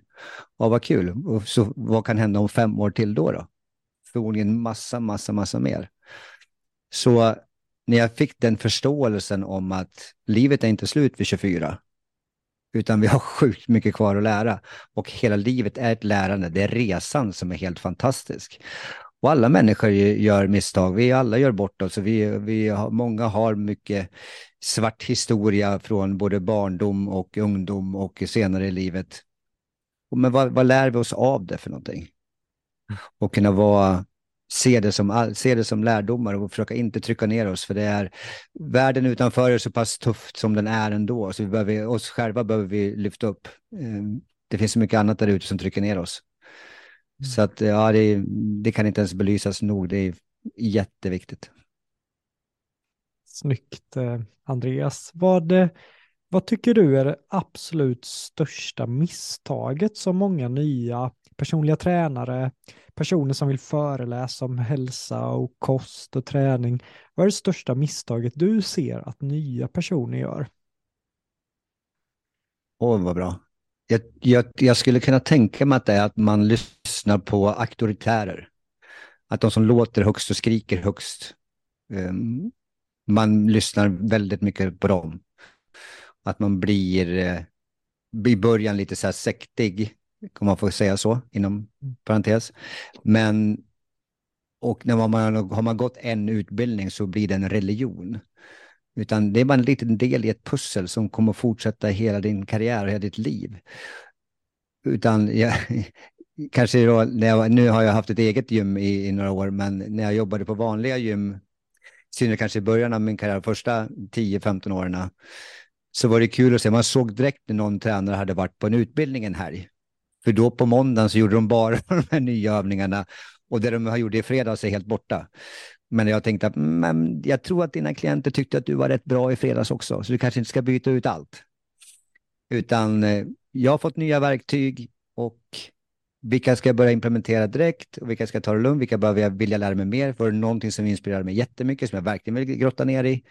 Ta det lugnt. För du var bra i, i, i veckan innan också. Så jag tror att det är, men då har man då kanske gått en utbildning med någon som är väldigt auktoritär och säger det här är så här det är och alla andra är dumma i huvudet och du måste göra så här. Och så bara, ja, ja, ja, jag ska göra så. Jag tror att den är, den är jag vet inte om den är den största, men den, den är i varje fall där uppe. Och oj vad den går att ta på för föreläsare och coacher också. Alltså det är ju nästan så jag ja. sitter och men någon läser någon modul och helt plötsligt skrivs varje LinkedIn-inlägg på en modul. Det är därför jag står hela tiden för det situationsanpassade, det rörliga, att variera. Använd hela pusslet som du säger. Så den, den tycker jag är jätte, jätteviktig, verkligen. För verkligen, då bibehåller verkligen. Man också det man lär sig under en längre tid. Man fokuserar inte bara på en sak. Så det var ett... Eh... Har du något annat sånt tips, Andreas? För det där var ju klockrent. Jag vet inte, det finns så mycket saker i den här lilla skallen som, som ah. vill ut. Eh... Men um, ja du, vad skulle det kunna vara? Nej, alltså jag tror någonstans är den här tron på sig själv, våga, våga tro på utveckling över tid. Ha inte så jävla bråttom att liksom, små steg varje dag gör stor skillnad i in the long run. Det är, um, du kommer inte bli, om du börjar föreläsa idag, du kommer inte vara bäst i världen på, på lördag. Det går inte. Men däremot kan du bli bättre varje dag. Och blir du bättre varje dag så kanske du blir bäst i världen om fem år eller tio år. Och det är väl en, den resan du kommer göra på vägen kommer vara helt fantastisk. Med sjukt mycket minnen och skratt och misslyckanden och lärdomar och allting. Så att eh, lära sig enjoy the ride. Njut av resan. Det är den som är det coola. Amen.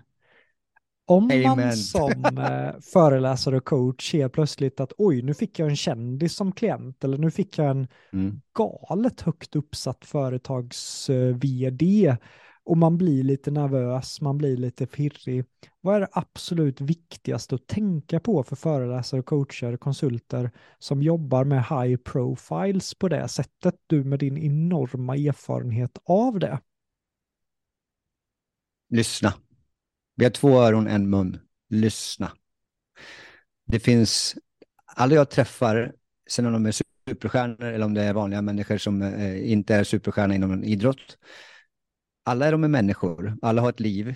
Alla har ett privatliv. Och de är också bäst på sin egen kropp. Så att om man lyssnar så får man veta enormt mycket av det jag sen då kan vända om. Så att fråga. Istället för bara tjata om att, jag tror att många gör när man blir nervös att man måste, jag ska övertyga dem att du, du, Jonathan, du ska veta hur jävla bra jag är. Jag har jobbat i tjugofem år och jag har tränat så många stjärnor och jag har gjort det här och det här och det här. Och, det här. Och du bara, eh, ja, men kan du lösa mitt problem? Det är det enda jag bryr mig om. Så att lyssna. Vad är problemet som den här människan framför dig har? Kan du lösa det? Och kan du inte lösa det, säg det också. För att en människa som kan säga jag vet inte, men jag kan ta reda på det om du vill, får ju massa mer respekt än att du bara pladdrar på på någonting som inte stämmer. Mm. Så att var dig själv, men lyssna med två öron. Ställ frågor. Så kommer du snart kunna höra vad problemet är. Och så då igen då erfarenhet och våga ställa rätt frågor för att få de svarna som man vill få ut. Eller som du vill få ut. Och sen därifrån då kunna anpassa hur du, okej, okay, ja men jag hör att du har det här problemet och så här kan jag hjälpa dig. Mm. Och känner du att då, att vara ärlig med dig själv, att känner du att alltså Jonathan, du är alltså etta i paddel i världen och du kommer till mig med ett diskbråck, du har strålningar ner i ena benet, du har svårt att röra din stortå. Och jag har jobbat i sex månader som P T. Men vad fan, det är Jonathan Ljungqvist. Det här, jag vill ha honom. Jag måste, det här kan ju ge massa jobb i framtiden. Mm, kanske inte ska ge det på just den skadan just då. då. Utan erkänn bara, nej, men faktiskt Jonathan, jag har bara jobbat i sex månader. Det här är alldeles way over my league. Så att ja, men däremot så känner jag eh, bla bla bla. Som jag tycker du kan gå till den. Eller så har, känner du ingen som vet som kan göra det här så skicka vidare ändå. Och säg nej. För du kommer få mycket mer respekt om du säger nej. Snyggt, Andreas. Och det var en story som också etsade sig fast när du, när du och jag pratade, för våra, våra karriärer, även om vi har gjort olika saker så tycker jag det finns många likheter just med idrotten och, och jag påbörjade också mycket med att jobba med kändisar i början på samma sätt som du med Zetterberg, men en grej som du delade i ett, i ett möte, jag behöver inte säga något namn, men en av också Sveriges främsta hockeyspelare genom tiderna, som när man blir så känd så det är ofta lätt att man, man tar folk för givet, man tappar verklighetsuppfattningen och, och du berättade att det var viktigt för dig i en sekvens med den här spelaren att markera, att faktiskt ryta till också och att få den personens respekt. Kommer du ihåg det här samtalet, Andreas? Och det, det tycker jag är Absolut. jätteviktigt. Vad, vad känner du kring, kring det? Att våga också stå på sig. Ja, jag kommer ihåg. Och jätteviktigt att tillbaka till värderingar och värderingar om mig själv och vad jag vill stå för i, i mitt, mitt, av mig som yrkesmänniska. Och jag hade lovat mig själv att inte bli Inte jobba med människor som inte är tacksamma. För jag vet hur mycket, otroligt mycket tid jag lägger ner för att du ska bli bättre. Jag gör allt för dig, vilket jag älskar att göra. Men om inte du är tacksam, utan du behandlar mig inte med respekt, utan tar mig för given. Och sen så är det någonting så blir det lite gnäll istället. Så har jag lovat mig själv, jag vill inte jobba med sådana människor. Jag vill inte ha dem i, runt om mig alls. Utan då tog vi ett rätt hårt snack och kom överens om att nej, det är bättre att vi går skilda vägar. För att eh, jag vill ha det så här och dina krav på mig är way over vad jag kan leverera. Och du kommer nog aldrig bli nöjd med mig. Så att då hellre att jag eh, lyssnar på mina egna värderingar. Att jag har bestämt att jag vill inte jobba med sådana människor just nu. Och sa ifrån. Mm. Och det var jätteskönt och, och extremt jobbigt. Men väldigt skönt efteråt. Och jag stod för mina värderingar och för vad jag själv vill lova mig själv. Och, eh, återigen, att om inte jag kan lita på mig själv, hur ska någon annan kunna lita på mig? Och där, där blir det också viktigt just i inledande relationer med såna här profiler att om man är en toffel, om man kan säga det så, i början av relationen och låter de här profilerna vänja sig vid att man har en toffel att, att göra med som man kan köra med hur man vill, då lägger man ju grunden för ett väldigt jobbigt förhållande, om man säger så. Men just vikten av verkligen. Att stå på sig i början tycker jag har varit väldigt viktig. Verkligen. Och, men sen är det det här med, det finns ju olika livsscheman, som om man tycker om schematerapi och sånt där, som där mitt mega, mega, mega livsschema är att jag är livrädd för att bli övergiven. Så i början av min karriär så var jag ju livrädd för att bli lämnad. Så jag gjorde ju sjukt mycket för att jag inte skulle bli lämnad. Och en av dem var ju att bli jävligt duktig. Men också allt annat, att fixa och fixa sponsorer och fixa grejer och ställde alltid upp, så aldrig nej och gjorde ingenting. Och... Är det någonting som ringer? Ja, sorry, det ringer någonstans. Ja, jag spelar roll. Och... Eh, eh, Vad var, var var jag någonstans? Sorry. Du, eh, du sa att i början där att du gjorde massa just grejer. Det, just det, för, ja, ja. För att jag var livrädd för att bli lämnad. Och sen insåg jag att jag kommer nog bli lämnad ändå, för att folk lämnar mig ändå. Så att, och det är part of life. Man är kanske inte ihop med samma människa resten av livet. Man kanske inte har samma vänner resten av livet. Du kanske inte har samma klienter resten av livet. Utan någonting kommer göra så att ni går skilda vägar.